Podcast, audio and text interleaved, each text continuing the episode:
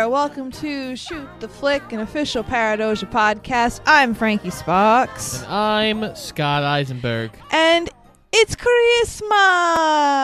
Yes, it is. It's Christmas time again. And we are a married couple who like to shoot the shit about movies. That we do.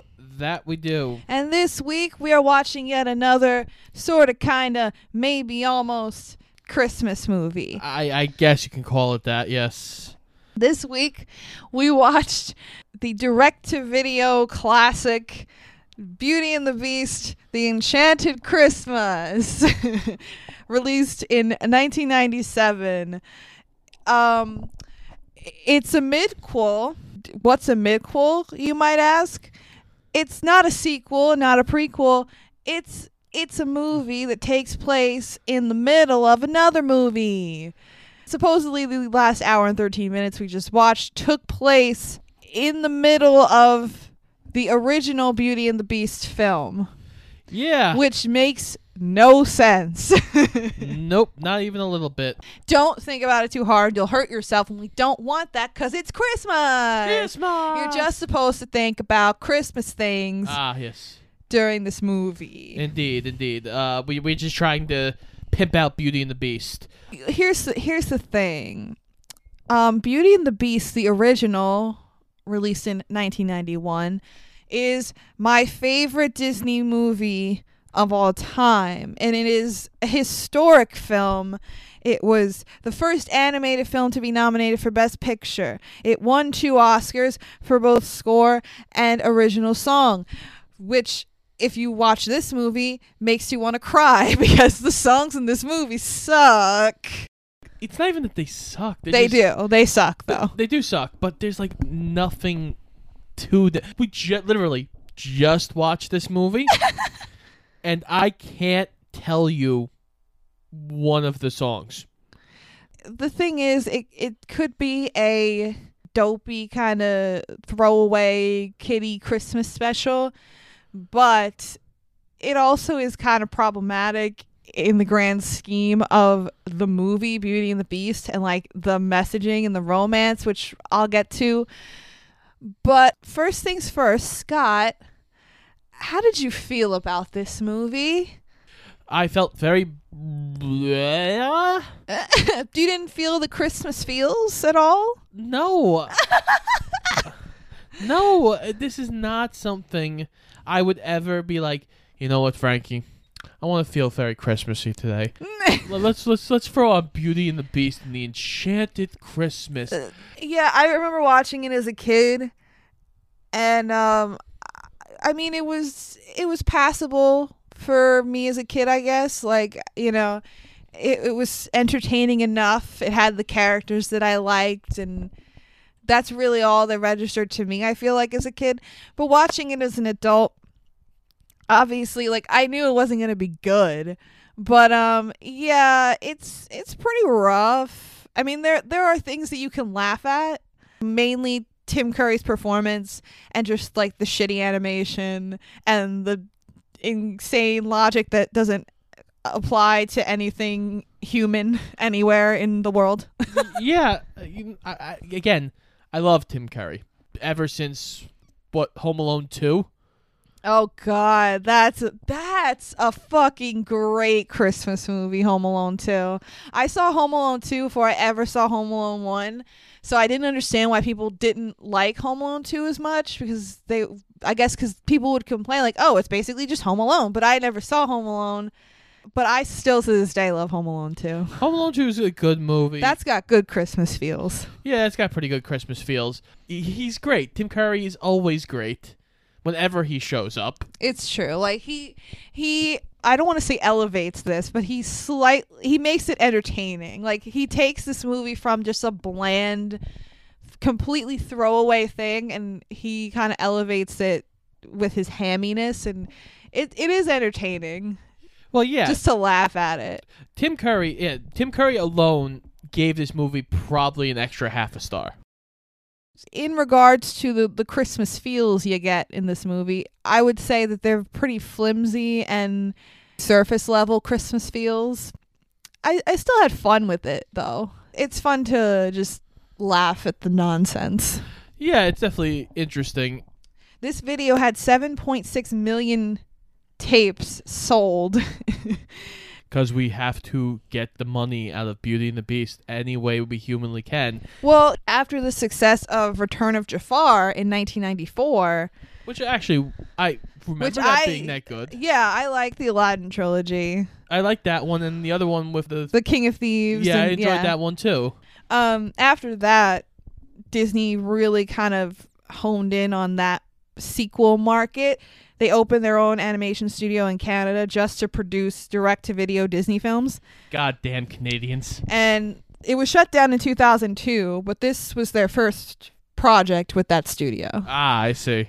So the Canadians gave us all these bad Disney sequels and midquels and prequels and yeah well blame Canada. Blame Canada!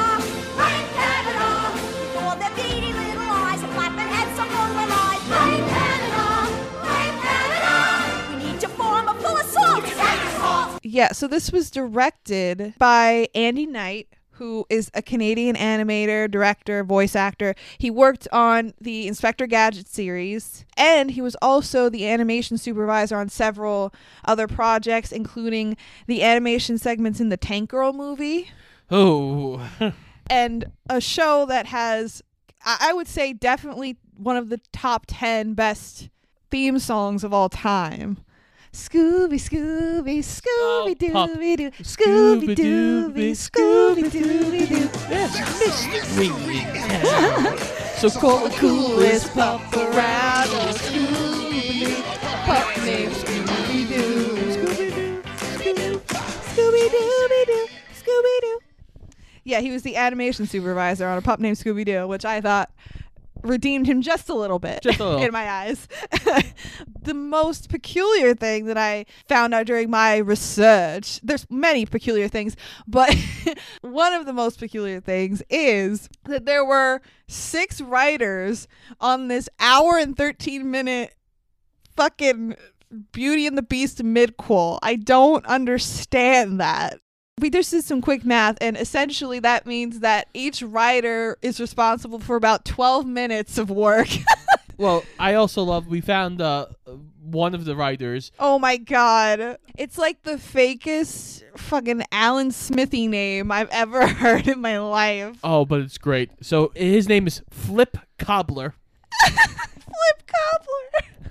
That's such a stupid. I'm sorry if that's anyone's real name. I can't imagine it is though. That's got to be at least a nickname. Flip. Who would name their child Flip?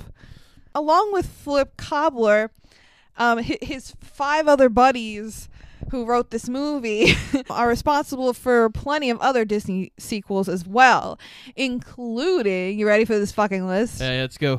Pocahontas 2. Yep. Lion King 2. Yep. Lady and the Tramp 2. Okay. Hunchback of Notre Dame 2. Tarzan and Jane. Peter Pan 2. Belle's Magical World, which is another Beauty and the Beast sequel. Jungle Book 2. And there was also another Christmas movie that I, I, I saw on these guys' credits that I just had to bring up. I feel like we should do a, a special on this one day. You know, it's just, I'm sure it's such a classic. Bratz Babies with a Z. Save Christmas. No, I, I I refuse. This is my one time I will place the veto card down. I don't want to watch that. Are you kidding me? So, yeah, this this movie is bad. In case you needed some reassurance of its quality, on Rotten Tomatoes, it's got a whopping 13% critic score. so, mm. in case you were doubting us at all, don't. It's bad, guys, okay? I will go out on a limb, and if you give me three months from now, mm-hmm. and you ask me to try and give you any details on the plot of this movie, I don't think I would be able to give you details on the plot of this movie. How do you have six writers and the movie is bland and forget? Flip, flip. I'm looking at you. Flip, flip, oh Flip. flip, flip. Come on, flip. One of the cool things about this movie, though, is that a lot of the main voice cast did return, which is nice. And and there are some cute moments, mainly with Lumiere and Cogsworth being like the old married couple they are. They made Lumiere really violent in this movie. Not violent. He lights Cogsworth on fire. He did that in the first movie, I'm sure. I think. He lights him on fire and then uses him as a snowboard. Oh, it's he's clockboarding. There's a lot of like ridiculous puns in this movie too. It's a double meaning. Humorous play on words, and it's where the comedy comes in. But I mean, that's to be expected, I guess, when you're just writing 12 minutes of fuckery in a fucking like closet somewhere in Canada. Flip. We're looking at you, Flip. It's unfortunate when you read into this because I learned what the original idea was. They knew they wanted to do some kind of continuation, some kind of new project with Beauty and the Beast. And originally the plan was a sequel. But for whatever reason, they poo pooed that and decided to do this. Well, the idea for the sequel wasn't that much better than this, to be honest. But the idea just for a sequel to Beauty and the Beast, I think could be fun. But the original idea for the sequel was going to be Gaston's little brother coming into the mix and using sorcery to get revenge. And I I guess maybe they didn't want to do a sequel because they didn't want to have the beast be a human the whole time because for most of the first movie he was a beast and that's how kids like knew him. I don't know. I don't really know what the reasoning was to poo-poo the sequel, but What is his actual name? Adam Yeah, I guess it would be a little weird to be like, "Oh, Sir Adam," uh, after you know calling him the Beast for an entire movie. Yeah, literally, like, you could have told her your name in the movie, sir. You're falling off the parapet in the castle, and she's going to, like, try to rescue you, and she just says, Beast! Like, that's kind of rude. I always related the most to Belle as a, a Disney character because she's smart and a strong, independent woman who don't need no man. And don't forget, she created the first washing machine. that was in the live action movie. Oh, sorry. Oh, so sorry. And we also, because I'm Belle, I have automatically pushed the persona of the beast onto Scott. Okay, I'll shave. God damn. For our wedding, I got Belle and the Beast Funko Pops on our table to symbolize us, because that's what we are. We're Belle and the Beast.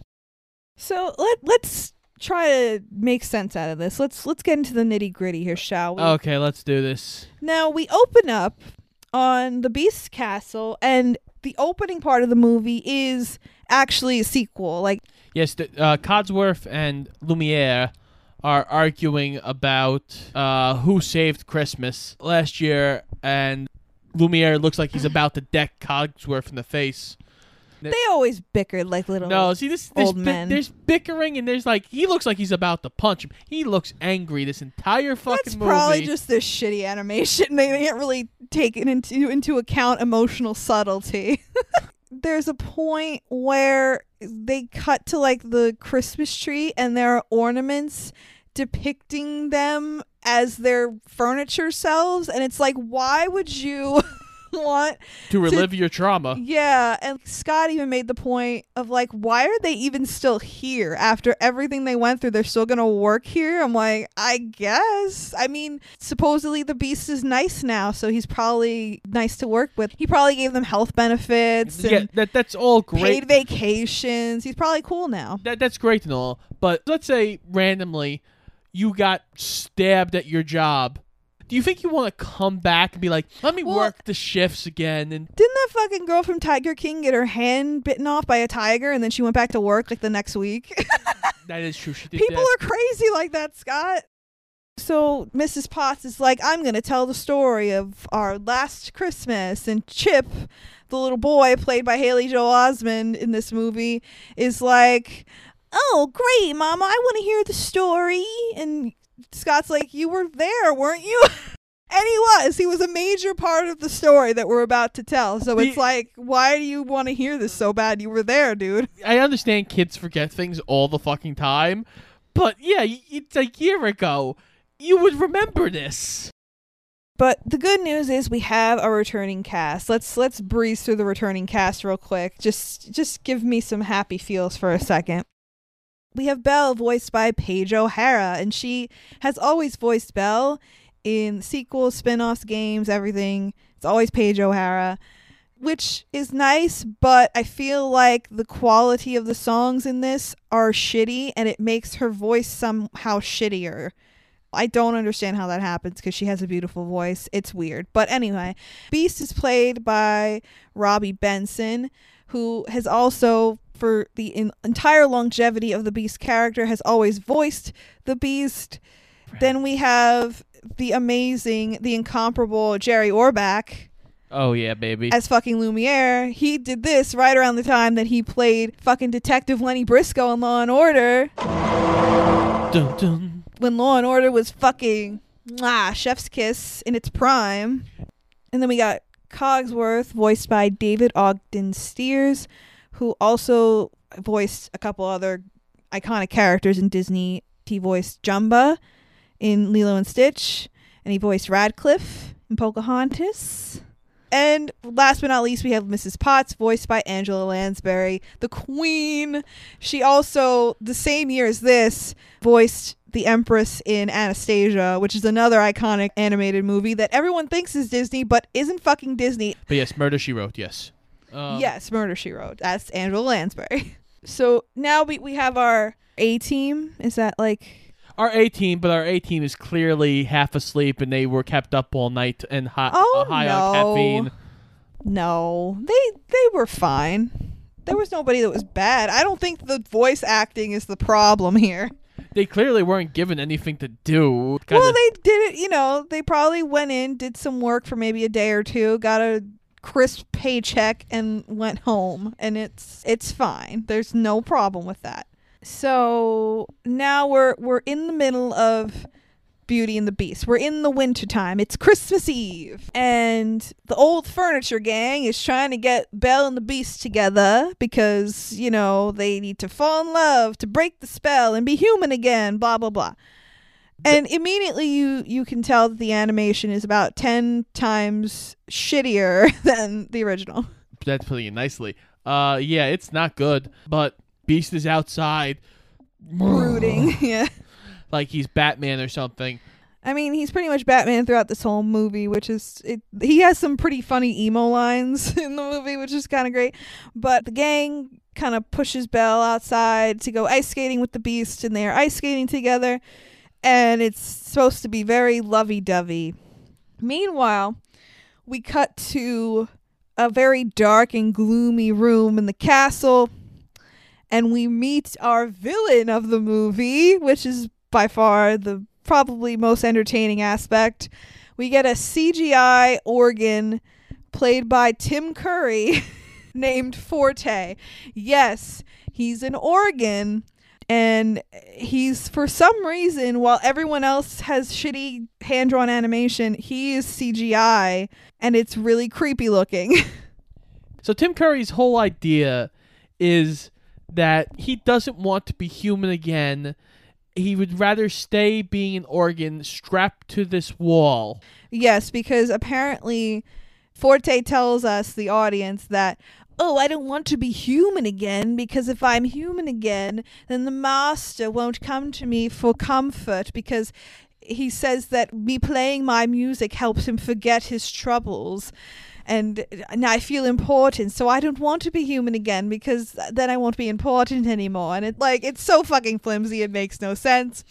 And then you get introduced to his little lackey named Fife. And did you realize who he was voiced by? No, Paul Reubens, Pee Wee himself. Let's talk about Pee Wee Herman for just a second Okay. because I've never been into Pee Wee Herman. I just recently watched the Pee Wee Herman like original movie because I'm trying to go through all of Tim Burton's movies. So far, it's not working out great. I don't like a lot of them, but I didn't hate Dumbo, which I was surprised by. That's another story for another time. The point I was making was about Pee Wee fucking Herman, and the movie wasn't terrible, but it's I don't get the appeal of Pee Wee Herman as a long-standing character. I don't get it. I also watched the Pee Wee Herman Christmas special because Christmas and it wasn't terrible. It was fine. It was cute, but I just don't get it. I'm not supposed to get it. I'm grown as fuck and I'm watching this for the first time. Maybe if I grew up with it, I'd feel differently. But it's a little weird. Well, it's 80s, 90s kids. Shit we did in the 80s and the 90s. Like, let's take a kid from now and show them some of the shit we grew up on. They'd probably be like, "What the fuck is this?" What the fuck am I looking at? But bananas in pajamas? What? Anywho, um, back to this shitty movie. we can't, we're just gonna make any excuse we can to talk about anything else. Uh, we meet Paul Reubens. His name is Fife. Guess what he is? A fife. Oh my god, how crazy is that? So eh, his motivation for being the sidekick is even weirder because Fife mentions multiple times that he wants to be human again. And he's very excited about the prospect of Beast and Belle f- falling in love. But despite that, he goes along with all of Forte's evil plans to try and sabotage Belle and the Beast because Forte promises Fife a solo. He like shows him a piece of sheet music and the cover of the sheet music says Fife solo. And he's like, "Oh, I've always wanted a solo." And it's like, "Um okay, first of all, why do you care? You can't perform for anyone. There's nobody here in this castle. Like no one would give a fuck if who are you going to do a solo for? First of all, second of all, so you're going to commit multiple evil acts and potentially we'll find out later almost kill a human being Almost Because two human beings. you want a solo. Okay, drama queen. Black Swan, baby. You you go, girl. Fife is the Black Swan. So automatically, we're setting up our villain of the movie, and the motivations of the villain make absolutely no sense. So we're off to a great fucking start. Belle and the Beast are ice skating outside. Belle has skates on, and the Beast is ice skating on his bare feet. His paws, Scott. He's got paws with claws. He don't need no skates. No skates are gonna fit on those fucking buffalo hind legs. Yes, but animals don't skate on their paws. Well, we animals light- don't talk either, and animals don't stand upright and wear capes. Like the beast is an enigma. He is an exception to the rule of nature. Okay, he is enchanted by an evil witch. Let's fucking get it together. so, Forte is angry about Belle and the Beast skating together. He's like, no, no, no, we can't have romantic things happening out there. Fife, go out there and stop them. And Fife goes out there into the snow and he grabs the beast's cape and sabotages them and they fall into the snow and Belle is just like ah ha ha ha ha ha and starts making snow angels with the beast. But then when Belle and the Beast get up, we get our first like real emo line from the Beast because she has like a perfect snow angel, and then his looks like a fucking amalgamation of I don't even know what. It just looks like a mound of shit. And the Beast just goes, This is no angel. It's the shadow of a monster. And he storms off. he slashes at the snow too. It's Yeah, he's see, this is the problem because at this point the beast hasn't had his turnaround yet to being like decent to Belle. So he's still acting like an abusive cunt. Therefore, everything Belle does to be nice to him is weird. Let, let's go into the problematic part of this fucking thing. I'm going to just get on my soapbox and preach for a second. okay. Preach. Okay. Beauty and the Beast, the original, has this dark cloud over it, I would say, in which some people think that it is promoting Stockholm Syndrome. Scott even made a joke about it while we were watching the movie, and I poo pooed him immediately because I do not subscribe to that bullshit. And here's why. In Beauty and the Beast, Belle is resistant to the beast. When he is abusive to her, she does not respond well to him at all. She locks herself in her room. She doesn't want anything to do with him. She's like, "Ah, fuck you. You're an asshole. I'll starve to death. I don't give a fuck.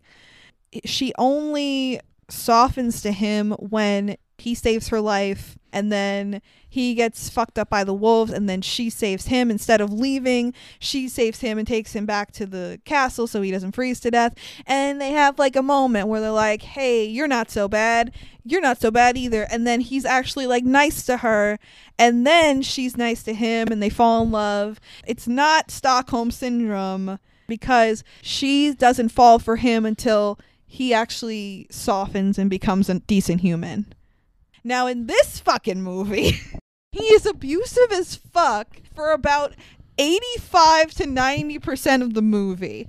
And it's annoying, okay? Because she is constantly just trying to be overly nice to him and shower him with affection and love to change him and oh i just i just want to understand him and that's not belle okay belle is a strong ass bitch who don't need no man. She went through a whole fucking thing with Gaston. She don't need no man to take care of her or be nice to her. She is perfectly independent.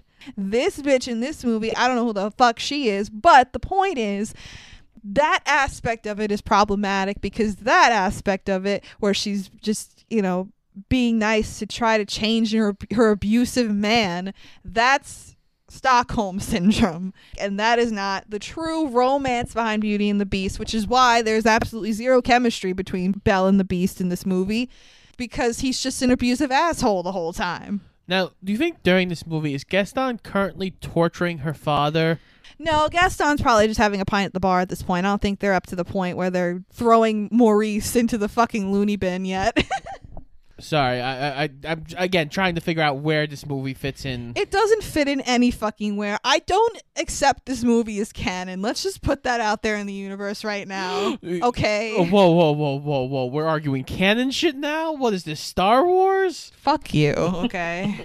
I hate that this movie is on Disney Plus, but Brandy Cinderella isn't on Disney Plus. Put Brandy Cinderella on fucking Disney Plus, You guys. cowards! okay? Just fucking do it. Do it! Just do it! It belongs there. It's fucking good. It's so good. It's disgusting. We have to do that at some point too on this show. Anyway, I just want to talk about anything that isn't this. Okay. so we cut to Belle talking to little Chip, and for some reason, Chip doesn't know what Christmas is. I mean, he's like a kid. He's not like an infant. He should know what Christmas no, is. he's like he's like seven or eight. It's weird that he doesn't know. But anyway, Belle is explaining Christmas to Chip. It's all about presents and decorations and love and family and blah, blah, blah. And then we get our first song where Chip suggests to Belle, why don't you get the Beast a storybook for Christmas? So Belle's like, okay. And we go into the song called Stories. And it's a shitty song. It's bland as fuck. Who will tell our stories, Frankie? who tells your story There you go. There's the Hamilton. I Don't- brought it back. Don't get me crying. It was like, if I'm gonna cry during this episode, it's gonna be out of disgust. so yeah, it's a, it's a shitty, bland song. Let's talk about the people who did the music for this movie. Okay, let's talk about them. The lyrics for these songs were written by a man named Don Black, who has many good accomplishments under his belt in the songwriting business. He wrote the theme song for To Sir with Love. He also co wrote with John Barry the themes for several James Bond movies, Hey. including Thunderball okay. and The Man with the Golden Gun. So these people are accomplished in their careers, and yet they produce this shit, and I don't get it. They, like Mrs. Voorhees from Friday the 13th, needed an extension on their house or a new car. so they just took the money and were like, okay, Disney will give you whatever you We'll want. just shit out a nice little song about stories. and I will buy my new hatchback. Ah, Christmas. The only good thing about this song was that they do this little bit of animation over it. It's not the same animation as the rest of the movie. And it kind of goes through different storybooks and it's very like mystical and magical. The Beast and Belle are riding on a rainbow and Riding on a magic carpet. yeah, and then there's like a magical tree that grows into a dragon. It's very creative and cutesy, and it distracts you from the bland lyrics. So that works. But again, the whole song is emblematic of the preachy problem that I just talked about before, which is that the song essentially says, I'm going to make him this present and I'm going to be oh so kind to him, and then I'll break through his barriers of meanness and I'll get to his heart. And it's like, that's not the point of the movie. That's not how this works. so after that song, Belle and Chip are like, let's make Christmas a thing. Yay! And then immediately you cut to Cogsworth and he's like, no, we can't make Christmas a thing because the master hates Christmas. Yes, because it turns out that what you didn't know is that he was enchanted to be the beast on Christmas. yeah, that's supposed to be like a big plot twist, apparently. I don't know. But yeah, later on, you get like a flashback to the night that the sketchy old witch lady comes to the castle and it's on Christmas Day and he's opening presents and being a brat. And then he opens the door and he's like, I don't want a rose. And then he gets turned into the beast. So now he hates Christmas, even though that was never brought up in the original movie that it happened on Christmas, and that he hates Christmas because of it. Never brought up. But okay. So Cogsworth is is uh, a little scared. He doesn't want to do Christmas because he doesn't want the master to get upset. But Belle is like, no, we can't cancel Christmas. And Lumiere and Mrs. Potts agree. Lumiere lights fucking Cogsworth's ass on fire Yep. because why not?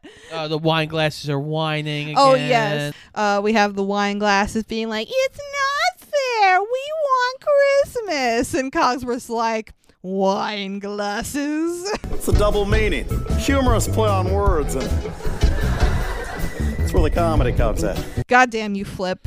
Oh God, why don't you go flip me some pancakes at an IHOP or something? That'll probably be a better use of your time. Go play some flip cup. Oh, and you know what's other? We know what the other thing that is established here that's super weird.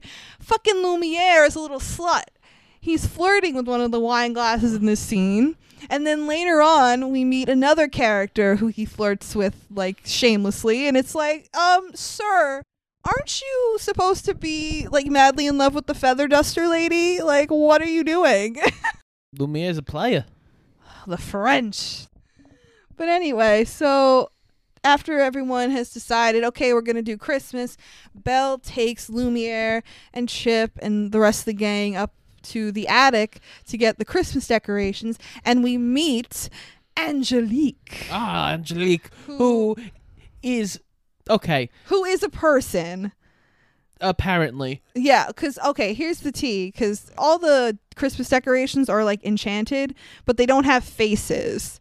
So I'm making the assumption, as I did with the original movie, that if an enchanted object doesn't have a face, it was just an object in the castle that was enchanted to have sentience when Yeah. the, the curse happened. okay. If it's an object that has a face, then it's someone who used to be a person and was enchanted and turned into an object. I'm putting way too much logic into this, by the way, Why? but it's fine. Also, then why are certain things enchanted and certain things aren't enchanted? Why is the wood not enchanted in the boiler room? Wha- Well, because it would be a little horrible to tr- watch sentient piles of wood get thrown into the fucking boiler and scream for their lives, like ah! you know what? I take it. Oh my god, that'd be horrifying. Oh jeez. Anyway, so we meet Angelique, and she is a Christmas angel Who has been locked? Who's been locked in the attic? who has been locked in the attic. So theoretically, this character who we never heard of or met in the first movie has just been locked in the attic for the entire time. It's fine. She's played by Bernadette Peters. Therefore, she is wonderful. Who, by the way, she's also in Anastasia in the same year, which is kind of funny. But she has an over the top French accent. And she does have a little flirty flirtiness with Lumiere. Those flirty fucking Frenchmen. And Belle and everybody's like, "Oh, we're gonna do Christmas," and Angelique is like, "The master always poo-poos Christmas. It never has happened since the enchantment, and we've been stuck up here in the attic and." Meh. And Belle's like, "No, no, no, we're gonna do it." And then they sing another song. This is like the actual Christmas song in the movie. It's called As Long as There's Christmas. Immediately when they start singing the song, apparently Angelique just snap changes her mind and then they start decorating the castle. Which, has to be on the hush hush. right, it doesn't make any sense why they're decorating the whole castle because Cogsworth was like, okay, we can do Christmas, but we got to keep it on the down low so the master doesn't find out. But then you're like, okay, let's go and decorate the entire castle in which the fucking master lives in. and he And won't find out about it He somehow. skulks around it constantly. Yeah, it doesn't make any fucking sense, but whatever. I did want to bring up something about this particular song. It's not, it's probably the least terrible. It's not good, but it's actually Christmassy and it's cutesy. I did want to mention something that I thought was funny though. If you'll remember back quite a while ago when we did a So Bad It's Good movie on this show by the name of Master of Disguise. Scott and I had a, a grand old time with that one we referenced a certain 90s pop band that did a song for that movie. It's the M A Oh, yeah. S T E R uh, of disguise. Disguise. That song. The band is called Play. It was essentially just a bland girl band in the late 90s, early 2000s. And similarly to that So Bad It's Good movie, Play also did a poppy version of As Long as It's Christmas. They released it in conjunction with this movie.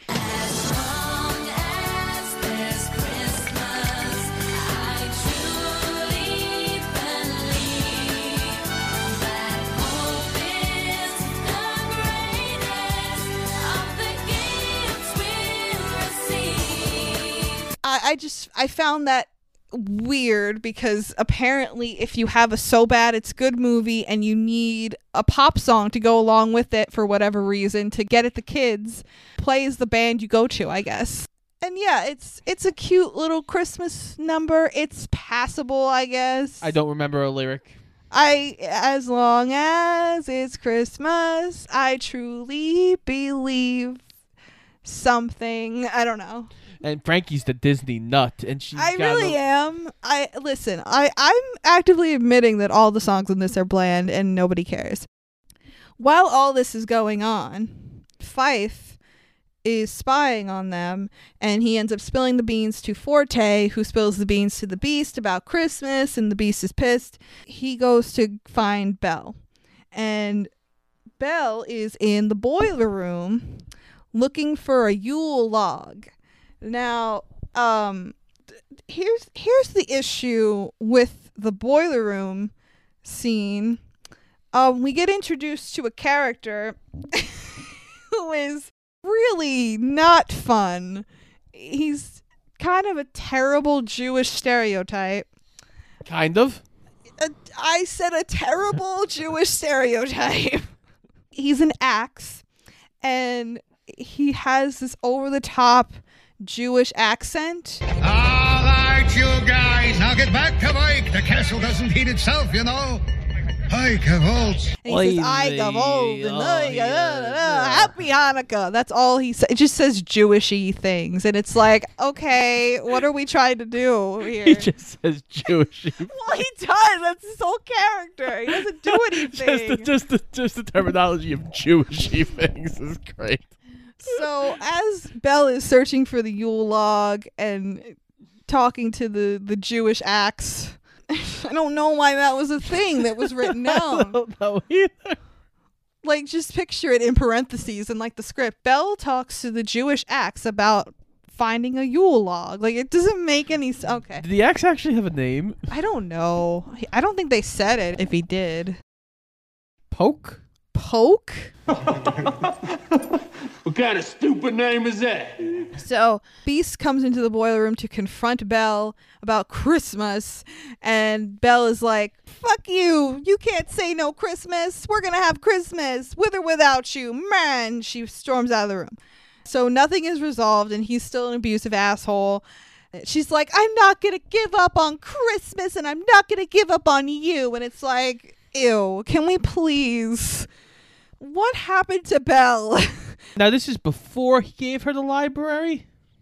yes, it was before. Okay. Because the Beast was nice when he did the library thing. He's still an abusive asshole, therefore, this is before that. Yeah, that's weird too. If you were gonna. Okay, hold on. Because now I just thought of another fucking problem. so there's a point where Belle gives him the gift that she got for him, and he's thinking about it, and he's like, "Oh, I should get her something." And instead, why wouldn't he then give her the library? Then why wouldn't he do that? Because he had it there. He didn't have to prepare anything. He fucking instead he gets the fucking organ to compose her a song, which he doesn't even fucking do. By the way, he just sings "Deck the Halls" in a really sad voice. We're gonna talk about that, but it's just what? That's another plot hole. I don't like this movie. This is bullshit. It just it just completely shits on my favorite Disney movie. I don't get this. Okay. Oh God. Anyway, so at this point, Beast is pissed off. What a shock. And Belle is like, no, we're going to do Christmas. Meh. So she decides she's going to take Chip, and for some reason, she's going to take the dog, the, the footrest dog, whose name is Sultan, which I didn't even remember from the. I don't think they ever mentioned the dog's name in the first movie. So He's actually the Sultan from Aladdin. he, And he was cursed. he was cursed and put into another movie and then made into a dog. So she takes Chip and the the, the Sultan dog and the Jewish axe. They're going to go on a little adventure out into the the grounds and they're going to look for a Christmas tree. But before she does that, Belle decides to take her little storybook that she made for the beast, which by the way, we didn't mention this during the song, but like, how do you just magically make a whole storybook bound and perfect lettering and illustrations Well, in a ho- matter of two minute song? Well, how can mice make a dress, dear? I'll cut it with the scissors. And I can do the sewing. Leave the sewing to the women. You go get some trimming. And we'll make a lovely dress for Cinderella. God damn it. Okay. So Belle, yeah, Belle goes into the West oh, Wing. yes, she goes into the West Wing, which is forbidden. and she drops off the the storybook before they go out into the grounds. Yeah, so Belle carrying the Jewish axe is letting Chip pick out the Christmas tree, and Chip is a piece of shit. Well, he, there's a lot of Charlie Brown Christmas trees apparently. And in- uh, know in what? Charlie Brown castle. never Charlie Brown never had a problem with any of those guys. Well, because trees. Charlie Brown understood the true meaning of Christmas. when Chip doesn't, this is all Chip's fault. Chip fault. didn't even know Christmas existed until like 10 minutes ago. This is all Chip's fault. This whole movie is It's Chip's really fault. not. Chip is a child. We- We can't hold him responsible. There are adults in the situation. They should have acted like adults and just got whatever the fuck tree they wanted to get. The here's here's what happens, guys, okay? They are looking through the fucking grounds and they can't find a good tree. They think they find a halfway decent tree. They start chopping it, but the Jewish axe doesn't like being used for chopping because, you know, he's only an axe. What the fuck else is he supposed to be used for? Hey, don't insult Poke. every time she goes to chop the tree, he's like, "I got old. Oh, my head it hurts. Ay, ay, ay, ay, ay." And Belle goes, "Oh, I'll get a saw." No, oh no, no, oh, no, no! It's like, oh my god, it's never ending. Anyway, meanwhile, while all that's happening. The beast finds his little present from Belle and he tries to open it, and Lumiere is like, No, no, no, it's not Christmas. You can't open that. And the beast is like, Oh, fine, but you know what? Uh, I'll maybe I'll get Belle a gift and be nice. And she got me something. So she goes to Forte, the creepy CGI organ with the big waxen looking lips and the creepy Tim Curry voice. And he says, Forte, I would like you to compose a happy song for Belle. And Forte is like, ew, no. The second Beast leaves, he says to Fife, we must do everything we can to stop this girl from being Christmas. Yeah, so he plays some music, gets Fife to lure Sultan and Belle into the West Wing again. when that happens, you realize, oh, that's why Belle brought the dog because we needed the dog to be lured by Fife's squeaking noise. It's all for the purposes of plot. There's no actual logical reason for any of this. Yeah. Belle's like, "Oh, hi, nice to meet you, Fife," and she meets the organ Forte, and uh, Tim Curry's like, "Oh, the master's favorite thing about Christmas was the tree. So if you want to be nice, go to the Black Forest." yes, they have good trees in the Black Forest.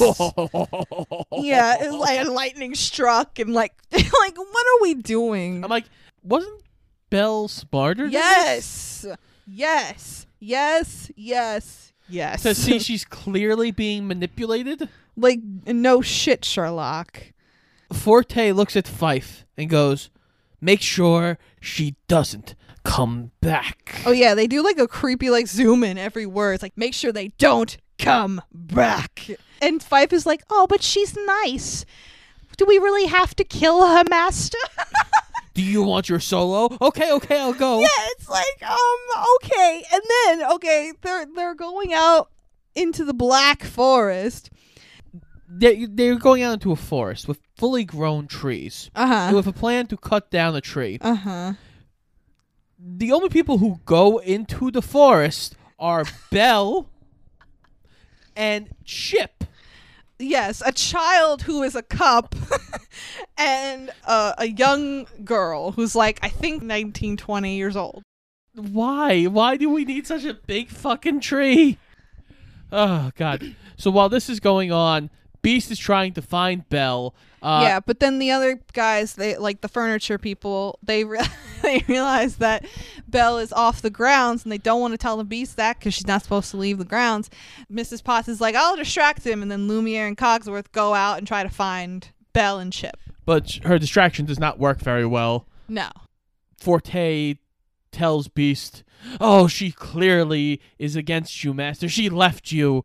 Oh yeah, and he does a whole song about how you shouldn't fall in love, and for whatever reason, Forte is magical because his music notes emit like green mist that forms into different shapes and can actually like hit people and none of these other like Lumiere, Cogsworth, Mrs. Potts, none of them have magic powers. But for some reason Forte this random character that we have never met before and will never see again after this movie has magic powers.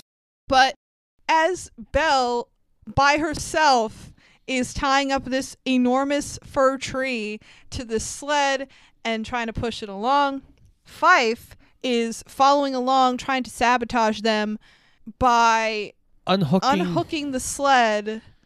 And then when he gets caught by Belle, he out of fear and anxiety just screeches because he's a fife and that's he makes funny noises screechy noises the screeching noise spooks the horse breaking the, the ice and somehow the horse doesn't fall on the ice but the, the tree falls in the ice and then chip flies in after it because he's a fucking idiot and then Belle- Belle tries to catch him but she falls in the fucking ice too so and then at this point Lumia this is all like well, she saves. She saves. this is the high octane fucking climax of the movie So she saves Chip, and she's like, she's sitting there like, oh god, okay, and then it's magically the tree rope wraps around her ankle right and pulls her under. Right, and Lumiere and Cogsworth are there now, and Hokey Pokey is trying to save them.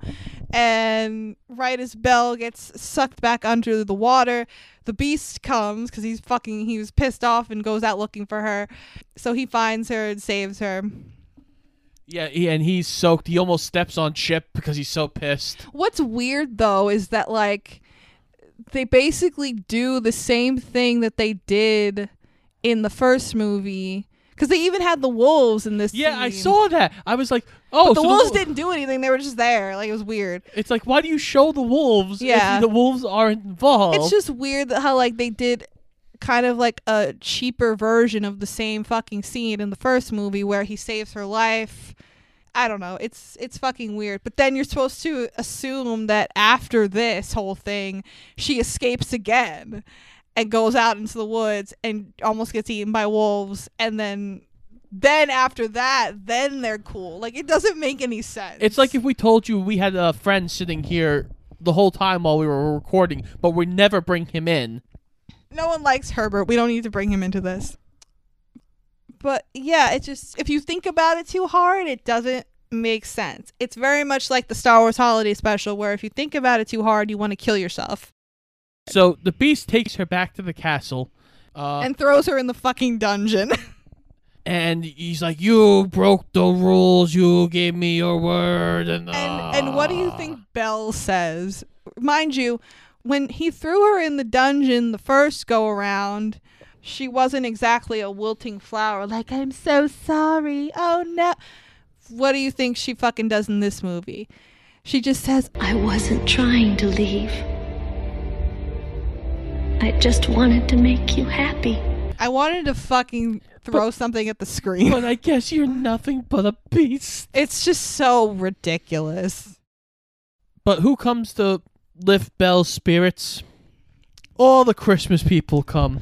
The jingle balls and everything. Yeah, and uh, Angelique is there. They they sing a reprise of the Christmas song, Angelique and Belle, which I actually thought was nice because Paige O'Hara and Bernadette Peters have some nice harmony in there. But we get the the Christmas message fed to us at this point that it's not about decorations and trees and, And such turkey. like that because it's about friendship and love and By the way, on another side note, Cogsworth and Lumiere keep talking about the food. I'm like, you guys don't have stomachs. Yeah, like do they eat because they they are people. So like do they need to eat? And if they do need to eat, what do they eat? Does the food do just they- mash around in their inside? Like does the Dude, does it- the clock the f- need to poop? Does he poop out gears? Does Lumiere poop out fire? I don't know. What happens with the feather duster? Let's please let's stop this.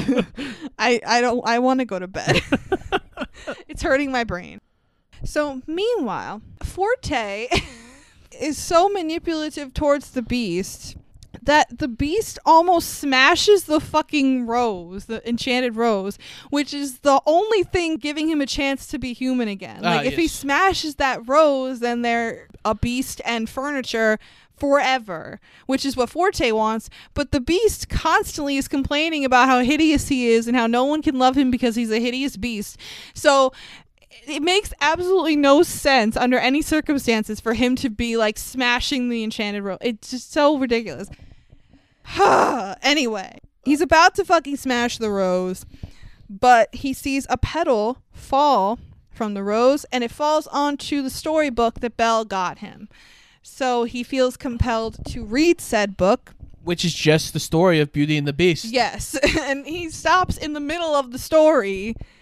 You can tell because it's the book is open and it's the middle of the book, and it's he stops reading it around Christmas time. So theoretically, is the rest of the book just the future? like you can save a lot of time and energy if you just read the rest of the book. You can be ready for Gaston when he comes with all his buddies to try and kill you. Beast reads this book. He gets all these feels, these Christmassy feels. He feels really bad. So he goes to Belle in the dungeon where he, he locked her up because he's such a nice guy that we should care about. He locks this woman up in a dungeon. Okay, whatever. We go to the dungeon. Kinky. He asks forgiveness. I'm so sorry, Belle. I'm I'll be nice now for the remaining 10% of the movie. And Belle's just like, "Okay." And Beast is like, "Let's do Christmas now." Everyone's like, "Yay, Christmas. Forget all that friendship shit we just Eh. said.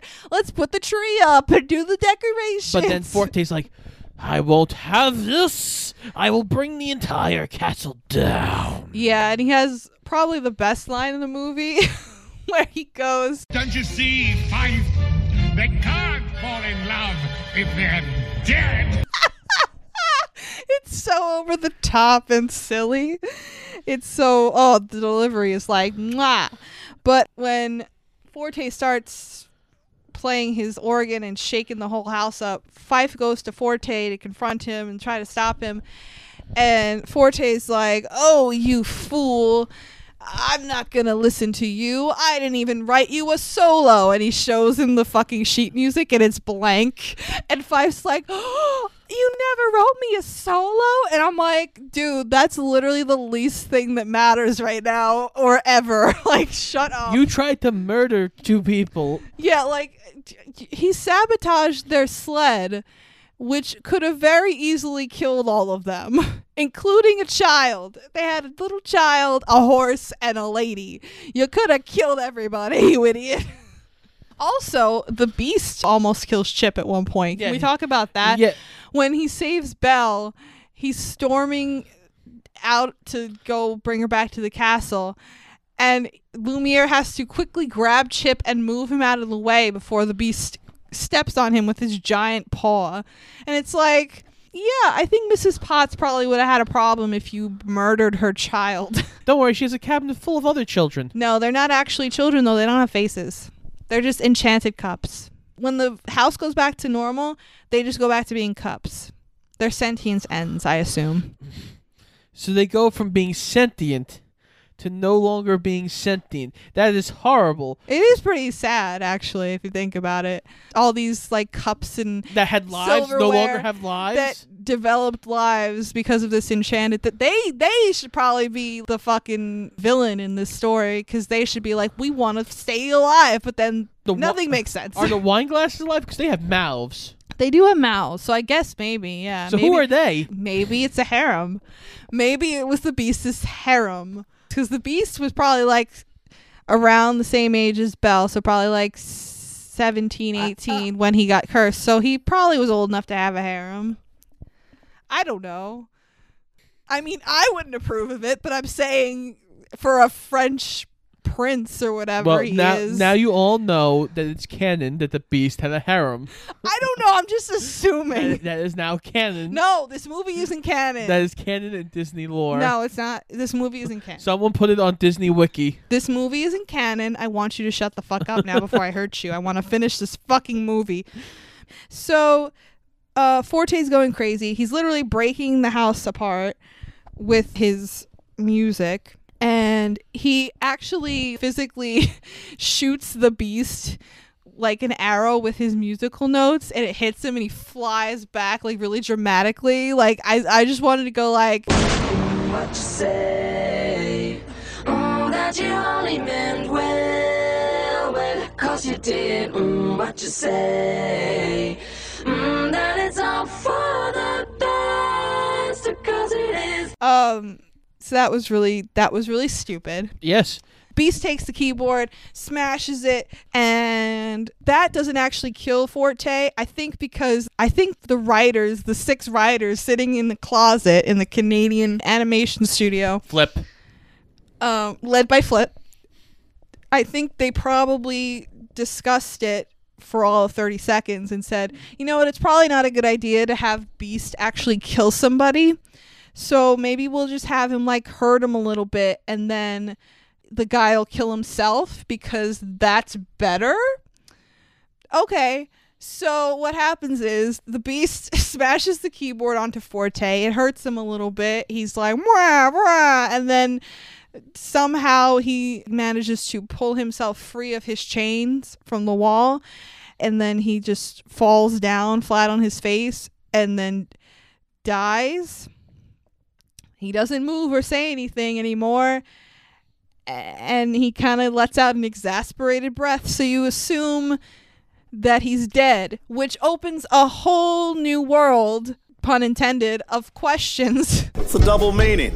Humorous play on words, and that's where the comedy comes in.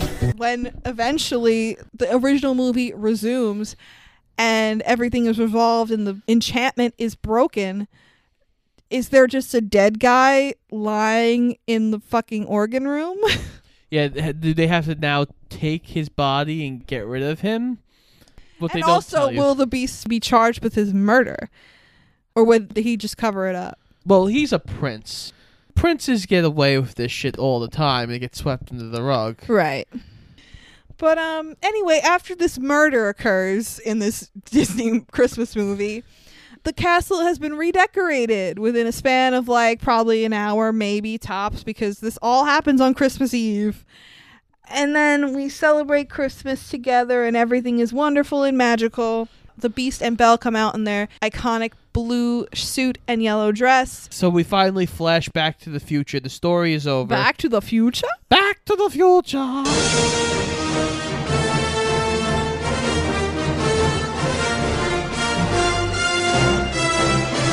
Yeah, we go back and uh, we see the human beast, aka Adam, and Belle, and their lovey dovey, and everything's okay. Christmas time is here. And- And Fife gets his solo.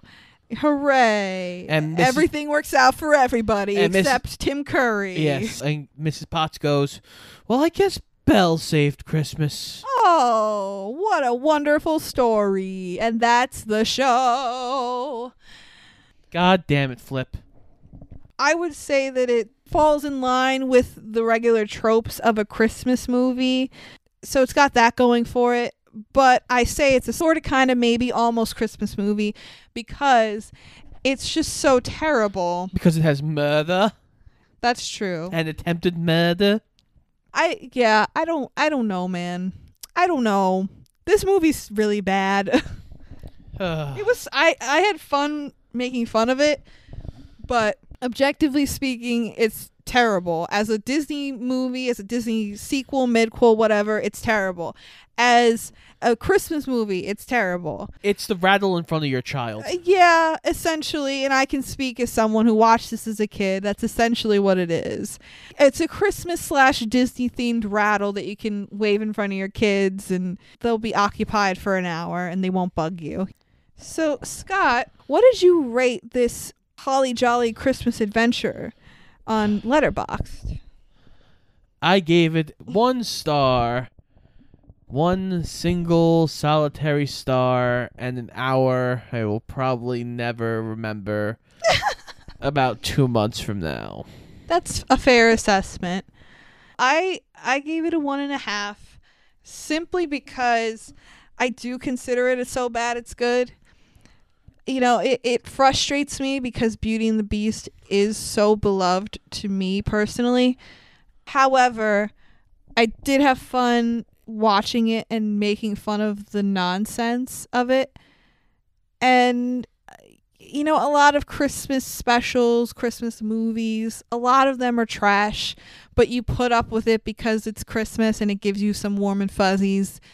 And, you know, I, I wouldn't say I got warm and fuzzies. I maybe got some tepid and scratchies. You know what I mean? Like, I, I, I, I didn't, I didn't get the warm and fuzzies. I got like half, halfway there, just from the nostalgia of it and the so bad it's goodness.